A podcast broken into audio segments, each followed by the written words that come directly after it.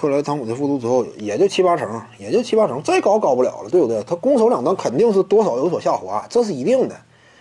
一方面是有伤，再一方面你一年没打球，有一年的空白。三九兽不就是这样吗？对不对？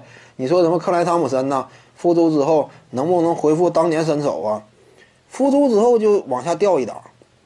之前那会儿攻守俱佳，并且眼看着这这个汤普森呐，哎，持球这块儿挺有发展前途了。啊，不是说我就能三分线以外稍微运两步之后出手了，中距离呢，我持球一直被打呀，各个方面有两下子。师傅说，照着这个趋势继续发展的话呢，你看汤普森当年也有个外号嘛，啊，不扣不爽，汤普森到哪就是要扣。那你这种风格的话，各个方面愈发全面，这是当年汤普森。但是遭遇伤病侵袭之后呢，你回来之后，那各个方面你就有所下滑，一是伤病的直接影响。对不对？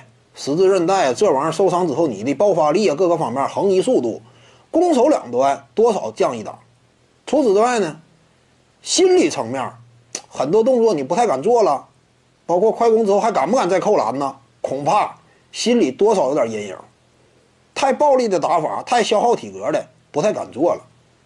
再有就是一年的空白嘛，三井寿对不对？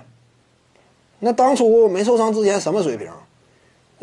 他所在那个县呢，什么神奈川呢？有一号嘛，对不对？那属于顶尖 MVP 层次的选手，大量持球在手，结果回来之后呢，变了，基本就是个三 D 了，而且防守不见得好，主要就是投三分嘛，一下就掉了个档。当年那会儿，那可以说下一个流川枫嘛，或者说流川枫更早那会儿，人家就是个级别，对不对？真正的核心后卫 之后变了。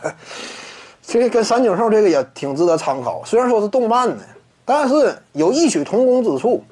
汤姆森回来之后肯定是那前途啊，技战力掉一档，这玩意儿他俩挺像的。各位观众要是有兴趣呢，可以搜索徐静宇微信公众号，咱们一块儿聊体育，中南体育独到见解就是语说体育，欢迎各位光临指导。